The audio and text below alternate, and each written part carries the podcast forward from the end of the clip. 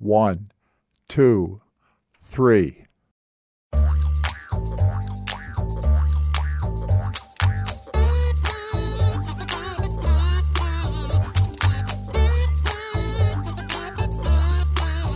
Welcome to Three Song Stories, the show that builds biographical bridges between our guests and you with the help of songs that have become entwined with their lives. Thanks for listening. I'm Mike Kiniry.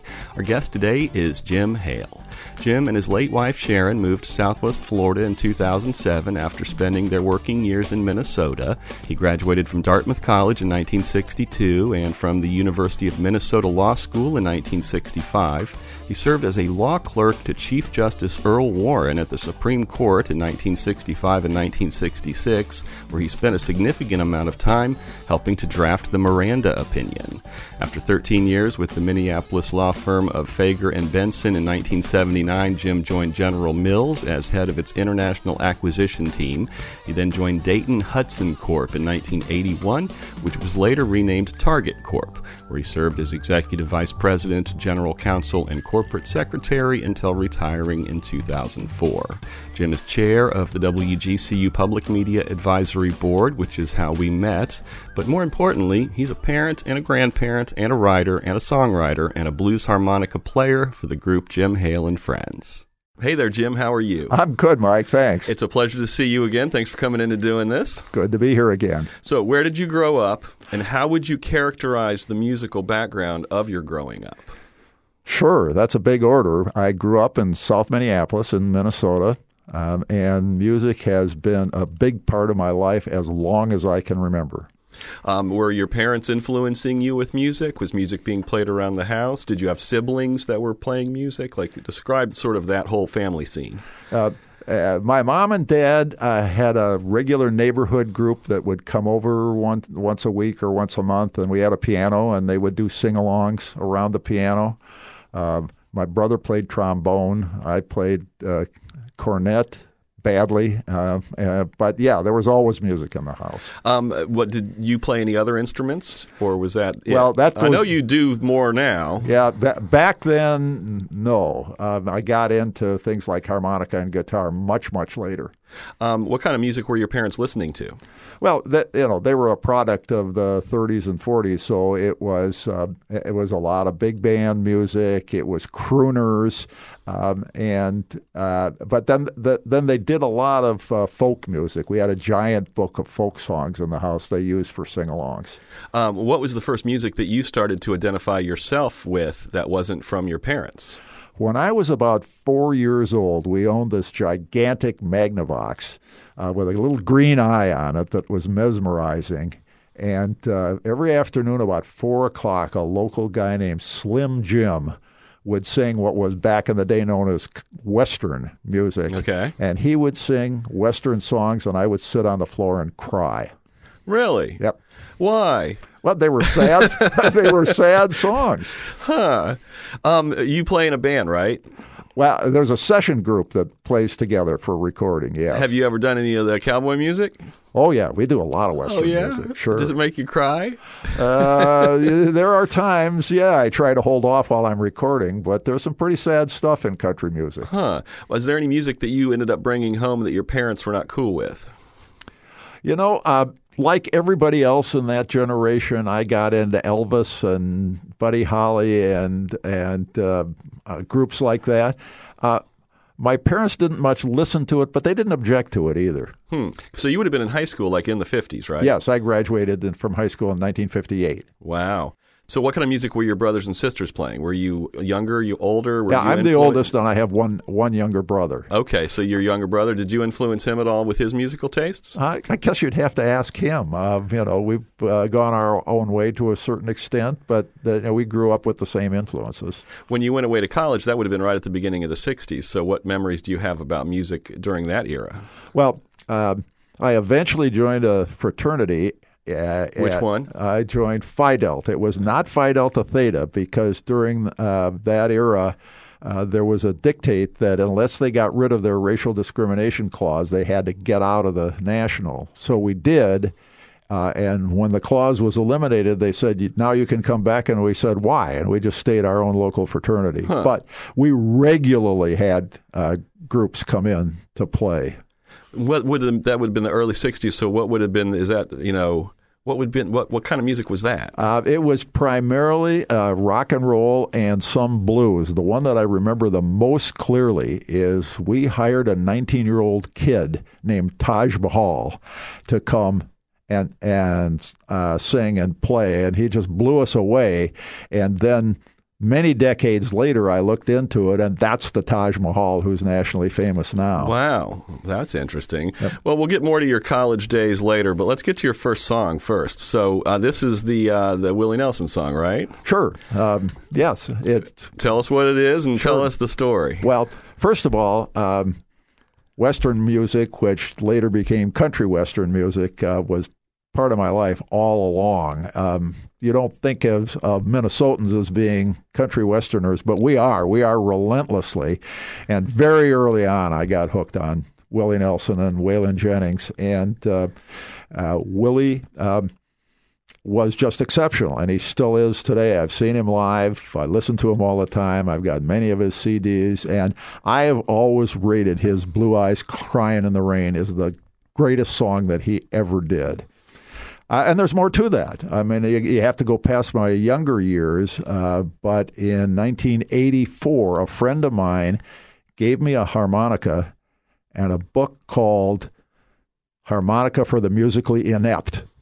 And I spent one whole summer floating around in, a, uh, in an inner tube at our lake home trying to learn to play one tune. And it was Blue Eyes Crying in the Rain. Um, did you figure it out? It took me, yeah, yeah I, I, my brother could play by ear. I could only play a, a notes off of the page, uh, but I finally figured out how to play it by ear. Um, do you still play the harmonica? Oh, yeah, I play the harmonica. Here, I've got I've got a harmonica in my pocket here. Okay. Play us little blue eyes crying in the rain. Oh, boy. It's, it's clean. It's never been used. well, that's all right. Uh, it's a C. oh, C is fine.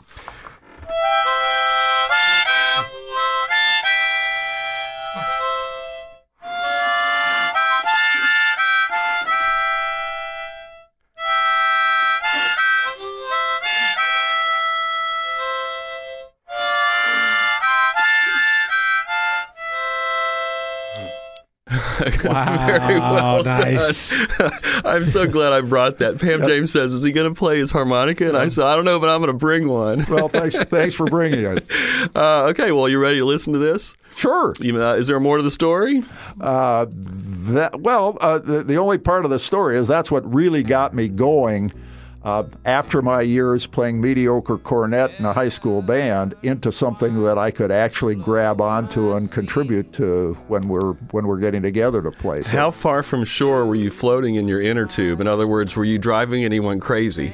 Uh, you know, I don't think I drove anyone crazy. I've got a uh, button box uh, accordion that I play occasionally, and I drive people absolutely nuts with that all the way across the lake. But no, I think I was pretty relaxed with uh, with the harmonica. All right, well, let's listen to this. Uh, Blue Eyes Crying in the Rain by Willie Nelson from his 1975 album Redheaded Stranger. It's Jim Hale's first song on this week's episode of Three Song Stories. Blue eyes crying in the rain.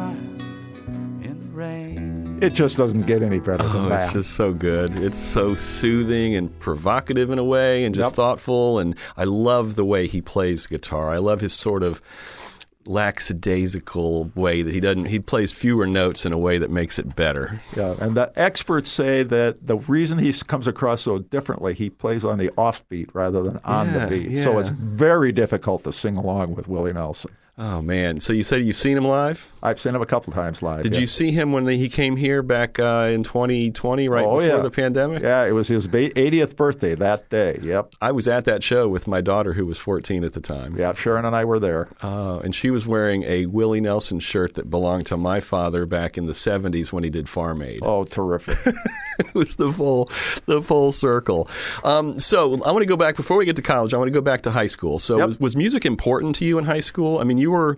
Or, or you were on your way to become a lawyer. So was school more important than music, or where did music fit in? Uh, no, music continued to be tremendously important. And, and, and one of the things people don't realize looking back on the 50s is that rock and roll really didn't take off till the very late 50s. Uh, when we would go to school dances uh, or to, say, the prom ballroom in, in St. Paul to go to dances, it was Guy Lombardo or uh, or uh, Les Brown and his band of renown, and for our group until it got near our graduation from high school, if they put on a fast number, we all went and sat down because we didn't know how to do it. Hmm. Do you remember the first song you slow danced to? Uh, yeah, absolutely, I do. Good. What is uh, it? good. Um, it, it, it was Blue Moon. Um, and it was not the Marcel's whoop whoop whoop whoop whoop version. It was the uh, uh, original, and it was uh, it was a classic slow dance song for sock hops in the gym. Sock hops in the gym. Uh, are you a dancer in general? Uh, my wife and I were. Yeah. Yep. Um, so, what did you want to be when you grew up? Did I you go to college to become a lawyer, or no. did you wind up becoming a lawyer? No, I had no idea what I wanted to do. Everybody else in my family were psychologists, um, and they would always uh, send me out to do interest tests. And uh, people don't believe it, but it's true. I once took a test, and the uh, tester said, Well, your strongest interest is in becoming a CPA. I never became one because I didn't know what it stood for, and I didn't want to ask him. And I, uh, I, I interviewed lawyers as part of a ninth grade project and part of a 12th grade project. And both times I picked a lawyer who hated his job. Oh, so you were so, not inclined in and, that direction. And it wasn't until May of my senior year in college I said, I'm going to law school. Hmm. So why did you end up going to Dartmouth? Uh, uh, uh, they heavily recruited in uh, the Midwest for Dartmouth, mostly for hockey players. Um, I, I played hockey, but not at the college level. And uh, my dad went there, and my uncle went there, and my cousin went there. Um, but they never really influenced me. My dad was very soft spoken, and the only thing he ever said, and it was a classic Dartmouth graduate, he said, Son, don't go to Harvard. uh, what was your, your time like at Dartmouth in terms of music? Um, uh, it was great. Uh, again, the fraternity would have music groups. We had uh, music groups come through. For example, I saw Louis Armstrong play live there. Um, and so th- th- there was a lot of music all the way through college. Huh. Do you have any particular m- musical memories associated with your parents that go, well, w- it, go way back? Yeah, it came from it came from the big bands, and and uh, in 1956, 1957, my absolute favorite was Benny Goodman's 1938 Carnegie Hall jazz concert, and in particular the 11 minute version of Sing, Sing, Sing. And I would play that to hype myself up before I went to go to play in a football game. It's so exciting as a piece of music. And I've bought it three times and worn it out every time on records. So you played football too? So you played hockey and football? Well, uh, I played basketball and you are tall. Uh, yeah, and and, and uh, hockey in uh, junior high, and concluded I had to do one or another. And at six foot three, uh, basketball was natural. But I played football in the fall, and that's why I finally had to give up the cornet because I couldn't play football and be out on the field at halftime playing with the band. Hmm.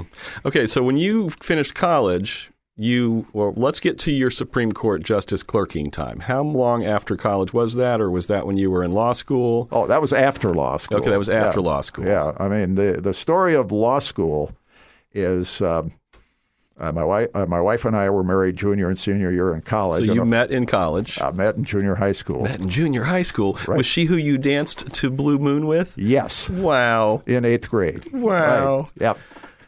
But I got to May of my senior year in college, and a friend came over uh, to our apartment uh, with, when Sharon and I were there and said, Well, what are you going to do next year? And I said, I'm going to law school. And my wife said, what? I said, I was just about to tell you that. And so then she had to buy into three more years of working to support me through law school. So we came back to Minnesota to law school. And so, what, what was law school like? Was that just lots and lots of work, like like I would imagine it is? Yeah, it was. Um, it, uh, uh, it was. Uh, case method oriented, which meant you had to read the cases and then you got quizzed on it in class. Um, and uh, it was part of the routine back then, maybe still, but I don't think as much.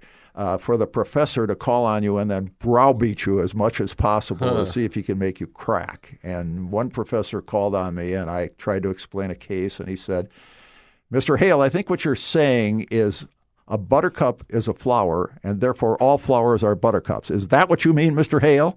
Um, happily, he hired me to work for him during law school, so we got along all right. But it, uh, the first year is a brutal year in law school. Do you remember what analogy you were trying to make that he, that he turned into buttercups and flowers? I remember buttercups and flowers. I have no recollection of the point I was trying to make. So after law school, then you went to be a clerk for Yep. Supreme Court Chief Justice Yep. Earl Warren, Warren during the Miranda years, right? Yes, that's correct. How did that come about?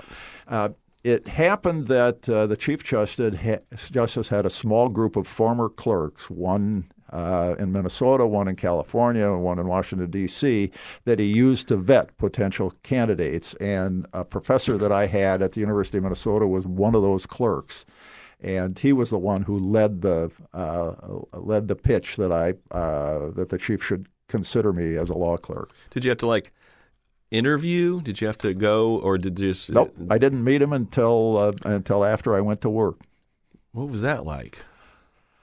Well, uh, it Was it? Was he intimidating? no, it could have been terrifying, but he was an absolutely affable, wonderful, thoughtful man, and uh, took his job very, very seriously. A lot of people don't realize that you know these are men in their 60s and 70s and 80s, putting in 10, 11 hour days and then working Saturdays to to churn out the work of the court. But no, he was a he, he was very approachable. It's going to be a weird question, but do you have any musical memories associated with your time clerking? Uh, you know the the the thing I remember then is that we were living just outside of Washington D.C. Um, and rock, particularly in that uh, uh, area, had gotten very hard. Um, we hadn't gotten to heavy metal or anything like that, and so to the extent I had moved away from country western toward rock.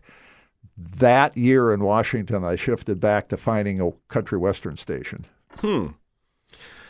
So you were there during the Miranda decision. Correct. Can you just kind of explain that time and your role in that? Um, I've talked to you on our, uh, you know, radio show Gulf Coast Life, so I kind of know the story, but kind of share that story with our listeners because it's Sure. really interesting. Sure. Uh, the Supreme Court is not required to take very many cases. Mostly they're uh, they're discretionary, and in 1964, the court had decided a case called uh, Escobedo, and Danny Escobedo had been held in a police station and interrogated continuously. And from time to time, he asked if he couldn't have a lawyer, and they ignored him. When that case got to the Supreme Court, the court ruled that the Constitution gives him a right to a lawyer, and when he asks for one, it has to be given to him. So then the question the court knew that they had to face up to is well, what about the person who's in the same situation who has a right to a lawyer but doesn't know to ask for one? And so uh, we were asked to look specifically to find a case that would pose that issue. So we spent uh, uh, long periods of time going through lots of petitions to try to find cases that would pose that issue. Then a lot of time um, drafting memoranda for the Chief Justice to consider how that case ought to be decided. And obviously, it's the judges who make the decisions, but we help write the, the opinions. So obviously, pretty much any case that winds up before the Supreme Court's an important case if it makes it that far. But Yes. this one is sort of a foundational case in our judicial system. Did you realize that as it was happening, or was it just the case you were working on? No, oh no, we knew that that was. Okay. I knew that that was a big case, and and uh, my co-clerk even uh, lobbied the chief justice, saying, you know, this is an important enough case, chief. You probably ought to write it yourself. Meaning he, he wanted to, us to work on it, and he was right. I mean, it, it it had to have as much gravitas as possible. It ended up being a five-four decision, but written by the chief justice. Do you have any idea if any of the justices of the Supreme Court play music while they're in their offices? I don't have the faintest idea. Uh, I, I do know that the Chief Justice was a, a great sports fan, And uh, at one, uh, the year we were there, the Minnesota Twins played the Los Angeles Dodgers in the World Series, and I was from Minnesota. And another clerk was from Los Angeles, and one time he said, "Men, I have a portable radio in my office, and if you want to come listen, you can." We didn't have the guts to tell him that we had rented a television station and we were watching it live upstairs in our offices. That's so funny. Um, okay, well, let's get to your second song, and then we'll get to your post Supreme Court Justice clerking times a- after it. Uh, this is the uh, which is um, uh, the Warren Zev. How do you say? Zevon. Zevon. You know, I've never said that out loud. Okay. So uh, this is the Warren Zevon song. So what's the story and what's the song? Okay, well, the song is Send Lawyers, Guns, and Money. Uh, and when that song came out, uh, I was general counsel at Target, which meant I was the chief lawyer, lawyer for the corporation. And I had a group of people working for me, with me, uh, in the law department, plus outside lawyers. Um, and, and we prided ourselves on the fact that we made every effort to make sure that a, uh, a job or a lawsuit or an acquisition or a divestiture uh, or defending against a hostile takeover, we were there for them. And so that anytime uh, they wanted our help, they would send for lawyers, not necessarily guns and money. Um, and so at one point, we picked that as the theme song of the law department and actually created uh, booklets about us where the heading was Send Lawyers, Guns, and Money. Did you play it around the office? Oh, sure, sure. Yeah. So you guys had music playing around the office. Uh, I um, uh, we had an empty office for a period of years in the law department, and um, I dubbed it the NCO Club, uh, which is a military term, but it was uh, it stood for newly created opportunities. And lawyers aren't known for being terribly creative, but this is one where I said, "Here's a place to go." Listen to music, sit in beanbag chairs, and think creatively about how to solve problems. And yeah, we had a lot of music going there. and this would have been in the early days of what we now know as Target, right?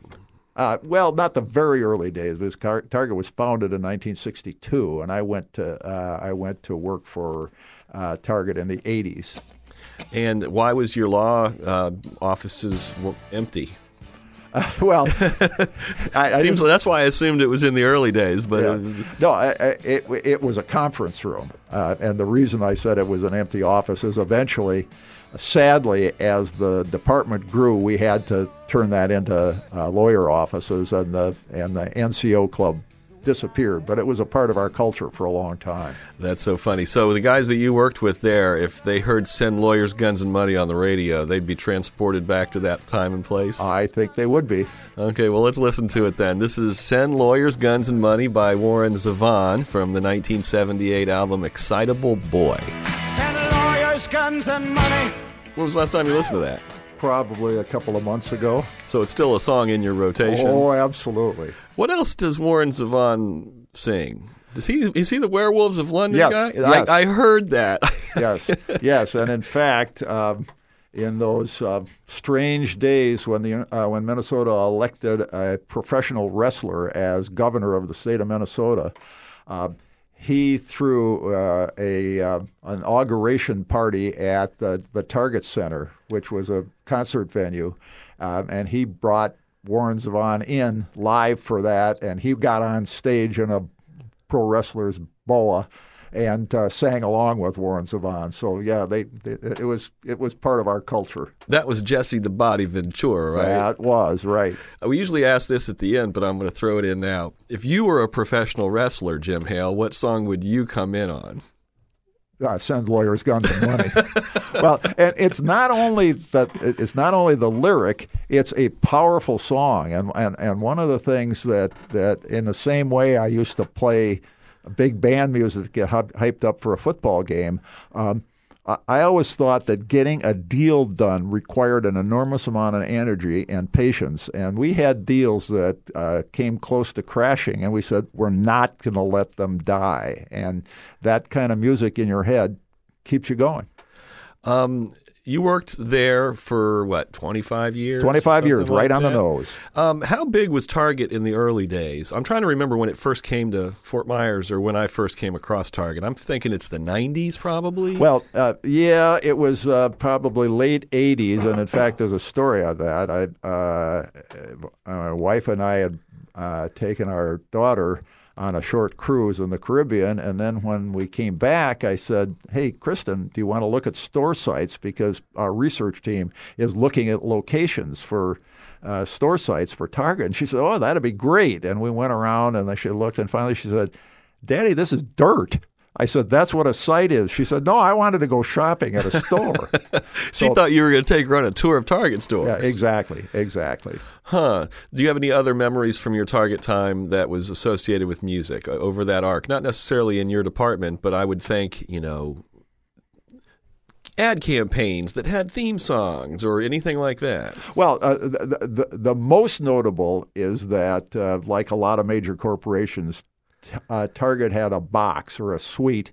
Um, in um, uh, in the Metrodome in Minneapolis, Oh. and another one in the suite at the Target Center, and uh, uh, as a result, the uh, Target executives had access to uh, concert groups. That So you got to see some came. good concerts in a nice luxury box. Exactly. And uh, not only that, but at that point of time, I was the only executive in the executive suite who was into rock and roll music. And so uh, the You didn't se- have to fight for tickets. no, I mean, I, I, I, I, I regularly got them. They said, you know, I'd say this, they'd say the Stones are coming. I want the tickets. The Grateful Dead is coming on a three three uh, band bill. I wanted the tickets. Um, and so at my retirement party, each of my kids got to speak, and my older son said, "The thing I'm going to miss is the great concert tickets." Yeah, I bet you still miss them. It kind of spoils you. The Oh, it few did. times the few times I've been able to see either a sporting event or a concert from that kind of environment, it's kind of like I don't want to go down there and sit by my other people. Exactly. when, when I retired, my wife said, "Just remember, I'm not going to a concert ever again unless it's in a suite somewhere." Do you have a peak concert experience that you can remember? Well, uh, yeah, uh, yeah. So let me mention uh, two. First, Sharon regarded the uh, the Garth Brooks concert we went to as the best concert. Where was that? She, that was at the uh, that was at the Target Center. uh but the one that's the most memorable is when the Grateful Dead, Tom Petty, uh, and Bob Dylan did a triple bill. Holy cow! Uh, and uh, I just got a little chill. yeah. Well, and uh, the box was rated for 12 people, and over the course of the evening, I had 33 people in and out of that suite, including a son who drove in from uh, the West Coast with a bunch of his friends in a uh, tie-dyed minivan to see the concert. So you have a hippie son? Well, I got to. I, I, I got, actually, he's a button-down lawyer now, but back in the day, he spent a lot of time following the Dead and introduced me to the music. Huh? Do you play any Dead with your musical we, group? Yeah, we now have uh, 18 um, recording session CDs out over the last 19 years, and we try to get one or two dead tunes into every every co- recording session. What's your favorite Dead song to play? Well, we haven't played it yet, but "Throwing Stones" is my favorite Dead song, and we haven't played it. We haven't recorded it yet. Huh. Um, other than the shows that you got to see via the luxury box, did you ever travel to see concerts at all? No, we, no, we really didn't have to. Yeah, you guys just had them fed up Yeah, to you. they were they were right there. Hmm. Did you see any concerts while you were in the D.C. area? No, we uh, uh, the chief justice, as I said, was a great sports fan, so we got to see uh, the team that used to be called the Redskins there, and uh, and the Washington Senators before they moved to Minnesota. So those those are what we saw. I didn't see concerts. Um, have you seen many musical theater or theater experiences? Is that part of your uh, life's routine? Yeah, we have done that for years and years and years, and I continue doing that right here in in Florida. Uh, what's the most recent one you've seen? Uh, the musical concert, I mean, musical production was "Come From Away" at Artis Naples, Ah, yeah, and yeah. and I I, it, it, I didn't know what to expect, and it was fabulous. I uh, we interviewed the woman who the one of the, the the female pilot for American Airlines. Yep. She lives in Southwest Florida. Okay. And so we interviewed her on Gulf Coast Life because she told the whole story that the whole thing is founded on, but Yes. she was there, and it was so interesting Yeah. because when you tell somebody we're going to write a musical about a bunch of people stuck in a small town in Canada in the days after 9/11, it's kind of like, huh? Yep. But I haven't heard anything but just raving reviews for that It, show. it is good. I do get to uh, local tribute bands from time to time. One very notable. which is Uh, the Seaside Bar in on Old 41 in uh, I think it's still Bonita Springs was doing a Grateful Dead tribute night, and I decided I'd go all by myself to see it, um, and got there at 7:15 expecting an eight o'clock show, and the waitress said no, it's an 8:45 show, and the band didn't show up till 9:15, and so pre- people were pretty revved by the time the show started. I stayed through the first act, and then I went out and got in my minivan. And as I was starting to drive away, a very drunk deadhead opened up my back door and said, "Take me to the Hilton Garden Inn." what'd you do? Took her to the Hilton Garden Inn with her boyfriend. So you became an Uber. Yep, I did. And uh, I told that story to a couple people, and finally my golfing buddy said, Jim, you have to do a song about that. And so it is now getting some notoriety. Uh, in what way? You mean you guys write original music as well as playing covers with your group? Yeah, uh, I started after I got the harmonica in '84. Then in '85, it was our 25th wedding anniversary, and the first song that I worked on seriously was called Five Decades. It was about the five decades that I had lived so far and what happened during that period of time and what I'd learned from it. So it talked about the Vietnam era and about Watergate and that kind of thing. And I got the uh, the, the band we hired, you know, I paid for them so that they got to let me sing, and so I I did it there. So yeah, I've probably written and recorded something a little over hundred songs. Wow. Do you get them out into the world or are they just for you and your friends and family? Um, I decided early on that I wasn't going to go through the pain and suffering of trying to get something uh, published, uh, and it, that wasn't a high priority. It's just it, it's just fun. I enjoy doing it. Uh, they get a little um, play with uh, uh, with friends. I, I only tried once to get a song that I thought might be publishable um, uh, done, and Nashville wasn't interested, so I moved on. It's like a nice hobby. Oh yeah, it's a lot of fun. It's a lot less stressful if you don't even try to do what you're like what you're saying. much less. Have you ever played out? You know, it sounds like you said you're a session group, so you just get together and record. Have you Yeah. ever done any live performance? Well, e- every once in a while, um, uh, pretty infrequently, but we have bands come and play to our at our country club. Uh, and then last summer, uh, there was a band uh, at a fundraiser out on a great big uh, polo ground uh, outside of Minneapolis, and uh, I joined them to play blues harp. Um, and uh, my grandkids um, uh, recorded it so that we've got a record of it. And then one of them pasted on, pasted it on Facebook and said, um, "It's official. My papa is cooler than your papa." How many harmonicas do you have? Uh, well, the, uh, they uh, I have one for almost every uh, different key, and so it's probably a dozen of them.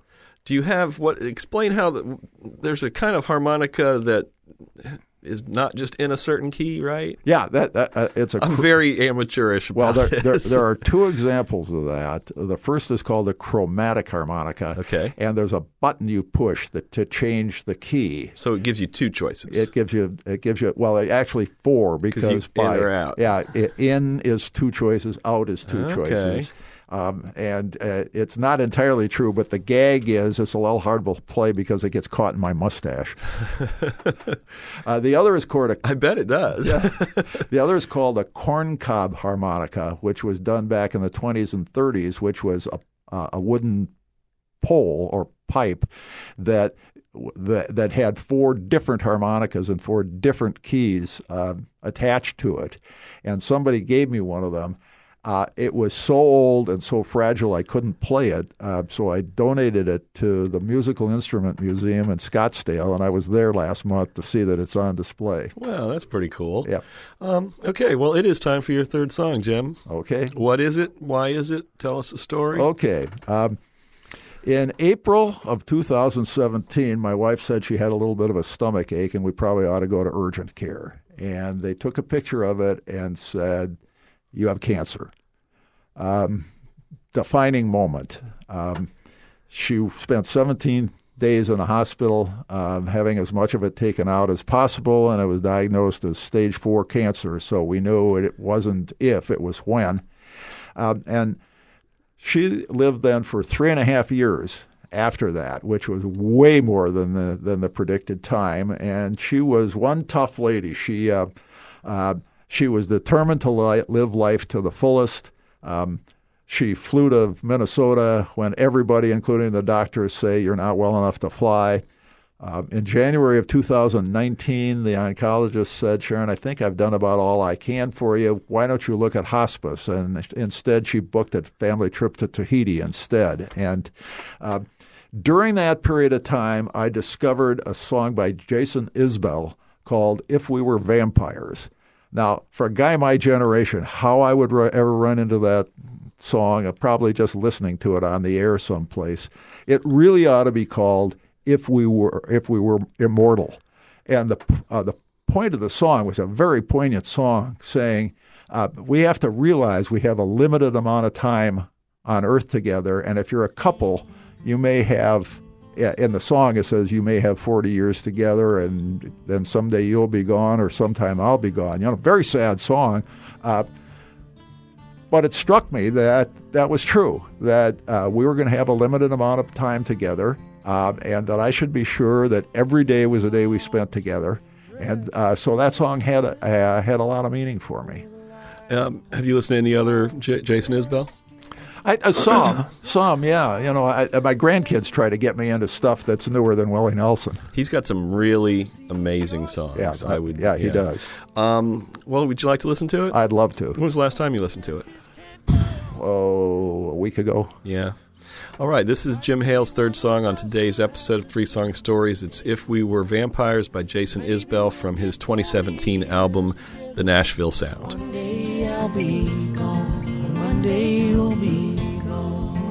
Well, it's a sad song, but um, uh, and and you know I have to hold myself together when I talk about it. But but uh, it just reminds me of what an incredible life we had together. Um, we didn't get 40 years together. We were married for 60 years. I was trying to do the math while yeah, we were listening, and yeah, I, figured, I was figuring more than 50. 60 Yeah, years. we celebrated our uh, 60th wedding anniversary in her last year. Wow. Um, was she aware of that song? And the importance of it to you? Yeah, I, I, I tried not to emphasize it to her because you know, she was the one that was going to be gone, and I didn't want to press that. But yeah. she knew she knew about it. Um, have you ever seen Jason Isbell live? No, I haven't. I'd love to. He came to Barbara B. Mann about five years ago, and I went and saw him with my daughter as well. And it was he's like a force of nature. Yeah. And it was really funny because there was a fiddle player, female fiddle player, and they kept making eyes at each other. And I was like, "What's going on here?" And then he introduced her halfway through, and it was his wife who oh. doesn't normally play with him. She was sitting in for that show. Oh, that's nice. It was really, really cool. Um, did you and Sharon's wife did you and Sharon's musical tastes align? Um, yes and no. There were uh, there were broad areas that we could agree on. She was a big fan of country western music, and, and we could always agree on that. You know, Willie and Waylon and and uh, and and Kris and Johnny Cash were favorites of all of ours, uh, and we enjoyed that. She enjoyed a fair amount, amount of uh, rock and roll. Uh, there were some dead tunes that she could tolerate, uh, and there were some points that we uh, diverged greatly. Um, I've always been a great jazz fan. Back in the day, I listened to Dave Brubeck and Miles Davis and and uh, folks like that. Chico Hamilton, particularly, she hated it. Hated it. Uh, uh, my cousin once took us to a jazz concert in Minneapolis, and after the second number, she just went and stood out in the hall until it was over. So we didn't agree at all on that. Um, just real quick aside, uh, um, Dave Brubeck once sat right in that seat. Did he really? Yeah, yeah. Years really? ago on Gulf Coast Live. Yeah, he came I, in. I, I, think Blue Rondo a la Turk is one of the greatest pieces of jazz music ever done. Um, what song did you guys dance to at your wedding?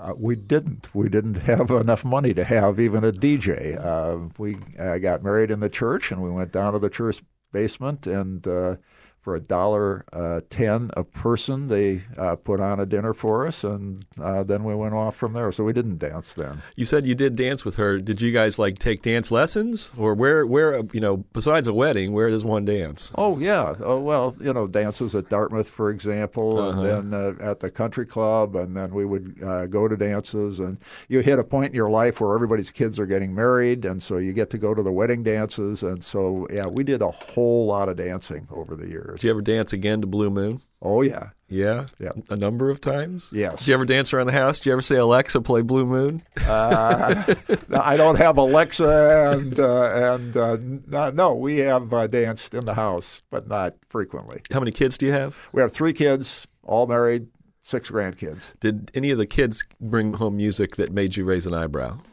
Um, no, uh, only that I wanted to learn. I, I didn't necessarily have to to love all of it, and um, and for example, I think I I, I watched the whole halftime show of the Super Bowl, um, and I've never been into rap music, but I kind of liked it, um, and and it's fun for me. They'll they'll come and say, Papa, I want you to listen to Houndmouth um, or uh, you know, I think you'd like Hayes Carll or somebody like that, and I learn a lot from them. So I, I, I've never had them bring in something I just say, get it out of here. Hmm. Uh, how do you listen to music these days? Well, uh, it's I like to think of it as up to date, but it's very old fashioned. I like to uh, buy or burn CDs and listen to them in the car because then I've got the sur- sound, sound to myself. I've got nobody interrupting me to say anything, and so I try to any, especially new music. I test it out in the car. I'm the same way. I'm still burning CDs. I'm, we're, we're on the same page there. Um, when was the last time you purchased music that had physical form? Are you buying CDs and then ripping them to make mix CDs, or you know, do you still buy music that you can hold in your Yeah, hand? Yeah, well, you know, uh, as much of a Target fan as I am, Amazon is a really easy way to buy the newest things that have come out, and so um, I've been rebuying some of the jazz albums that I had because when we moved out of Minnesota, there was between a thousand and fifteen hundred uh, tapes, discs. Um, uh, 33s, 45s, 78s that I just couldn't bring with me. So I've been repurchasing Chico Hamilton, uh, Miles Davis, Duke Ellington. I saw live once in uh, Iowa City. Um, do you listen to radio music in your car? Not a lot. Uh, uh, you mean like a, a, a radio rock station? Just yes, exactly. Something other than ninety point one or ninety one point seven. Well, no. I, I, okay, I listen to them, um, but I, I don't because so, uh, so often DJs get so uh, wrapped up in the fact that they're funny and they're cute and people want to hear them talking endlessly. I don't. I, I want to hear music, and so I either have a CD or a Sirius radio on uh, on in my car all the time. What brought you to this part of Florida? Uh, the weather. Yeah. Yeah. Well, Well, but all of Florida has the weather. What about this part? Well, um, it, it- it's a medium length story, but I'll give you the Reader's Digest Sure. version. Uh, uh, we started thinking about uh, a, a getaway place well before I retired, and at that time, people in Minnesota either went to Arizona or Florida, and we said, well, we've got an interest in the West and in Western art, and we bought a place in Scottsdale and thought that was going to be perfect until I actually retired and found out it's really, really cold there in January and February, and that's not what I was getting away from Minnesota from. So uh, Sharon said, "Well, let's go take a look in Florida." And uh, Minnesotans tend to gravitate toward Southwest Florida, so we looked here, and this this looked perfect. This is the best part of Florida. Of course, it is. I tell people that. yes, it is. Um, were you involved in public radio in Minnesota like you are here, or was that something that came about once you got here? Uh, no, but it's because I was involved in public television in St. Paul. I was actively involved in the board there uh, and became board chair uh, before I finished my tenure uh, there and got to know. I, I was involved in the hiring of the GM, who was then there for 25 years. He became one of the session players and one of the best guitarist vocalists, and uh, he came down to do some recording in my living room and he said, Hey, would you like to go over and see the local station and I'll introduce you to the GM? And um, that's how it happened. Hmm. And so when you got down here, was it a no-brainer for you to reach out and start becoming involved? Well, you know, it wasn't. Uh, um, it, you know, it was a, it, it was a little more than a no-brainer. What I had to do was to figure out where do I want to spend my time, and I was involved in several um, other nonprofit activities, but this one has such a great re- re- reach into Southwest Florida. Uh, I concluded I'll spend my time here um, and uh, pretty much to the exclusion of other things. So that's where I'm spending my volunteer time here. Minnesota is known for its public radio. Yes, it really is. good public radio. Yes. Yep. When you first got here and you first found us, what were your first impressions of WGCU? Um, I didn't know a single thing about him. I had to come over. How'd we and- sound? Yeah, I had to. I had to come over and meet him and see him and and uh, um, and focus on the radio side and on the television side and go through the laborious process of getting Passport downloaded so I could watch it all on my own time and uh, fell in love with it. Huh. Okay, we're going to do a little speed round here as we start arching toward a dismount. Okay. Do you have a nickname, Jim, that has stuck over the course of your life? Well, fortunately, the only one that really stuck is Jim because uh, some wagon. You're uh, a James? Uh, well, it is James when I'm a Jim, but the the one that thank God didn't stick in uh, in grade school was Hailhead.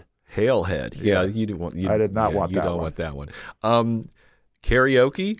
You're a singer, at least sometimes. Do you Yeah, have I- you done karaoke over the years? Uh, last month in Scottsdale, oh, okay. Uh, I have a specialty. Johnny Cash is a boy named Sue. Doesn't involve so much much actual singing, but I've got it down pretty cold. It's a great song. That is a great song. I mean, so you've done karaoke more than that, you know, over the years. It's, yeah, it's- I have. I Huh. have. Yep. Did you and you and Sharon ever do karaoke together? Uh, she runs away from She- it like the plague.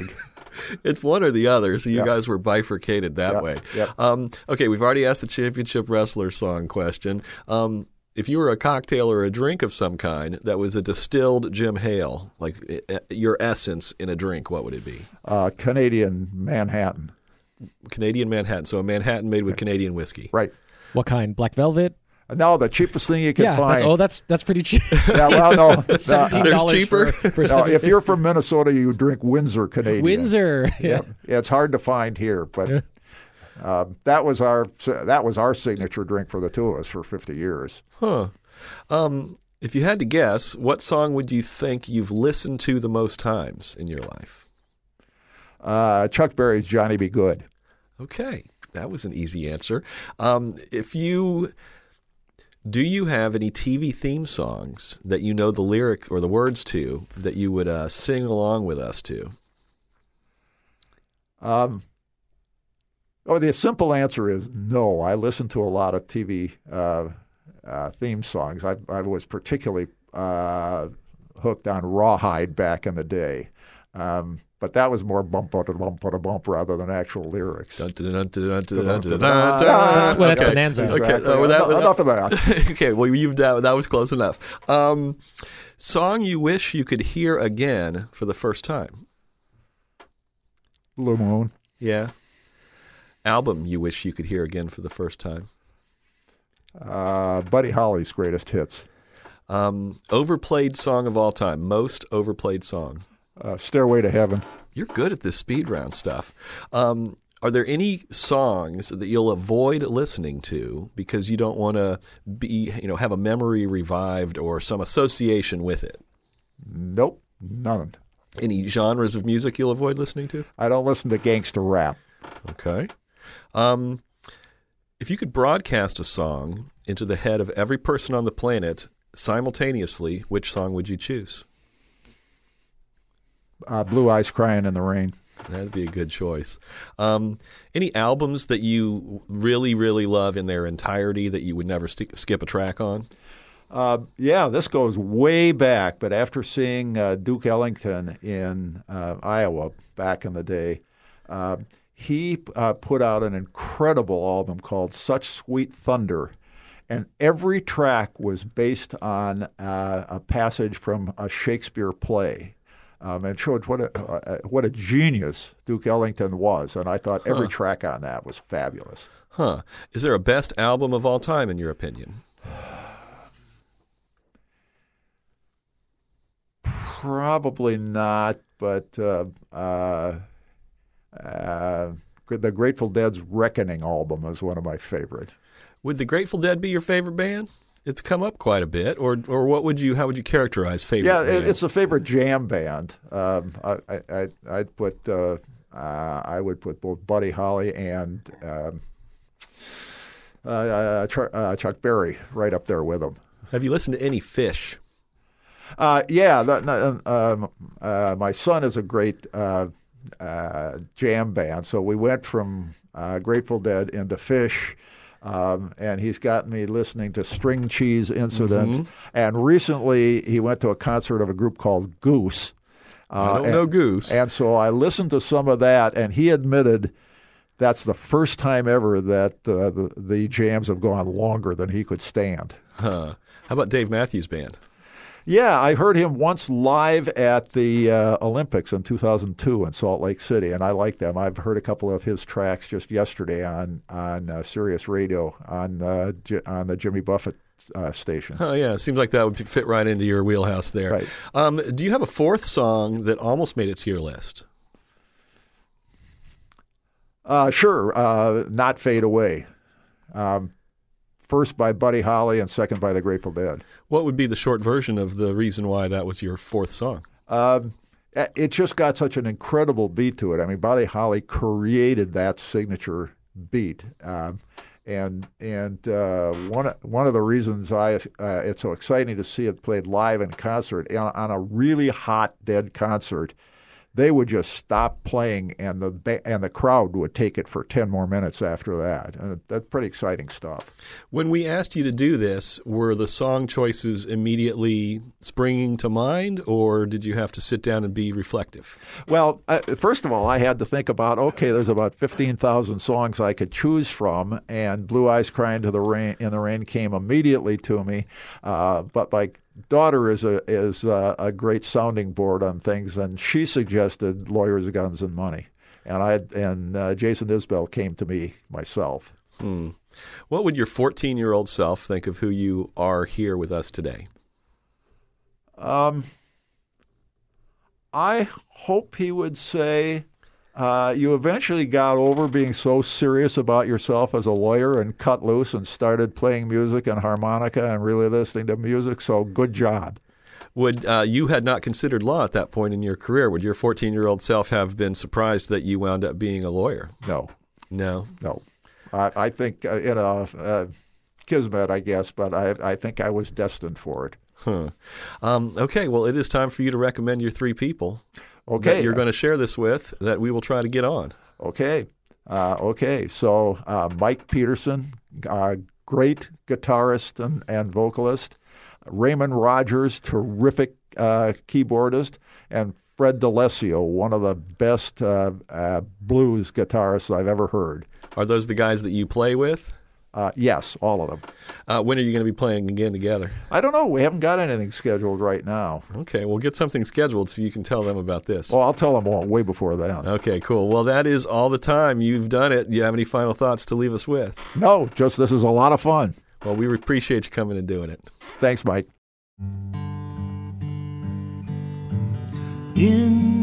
We make three song stories in the studios of WGCU Public Radio on the campus of Florida Gulf Coast University in Fort Myers, Florida. Richard Chinqui is co creator and producer. Tara Callaghan is online content producer and host. Chris Duffus is our executive producer.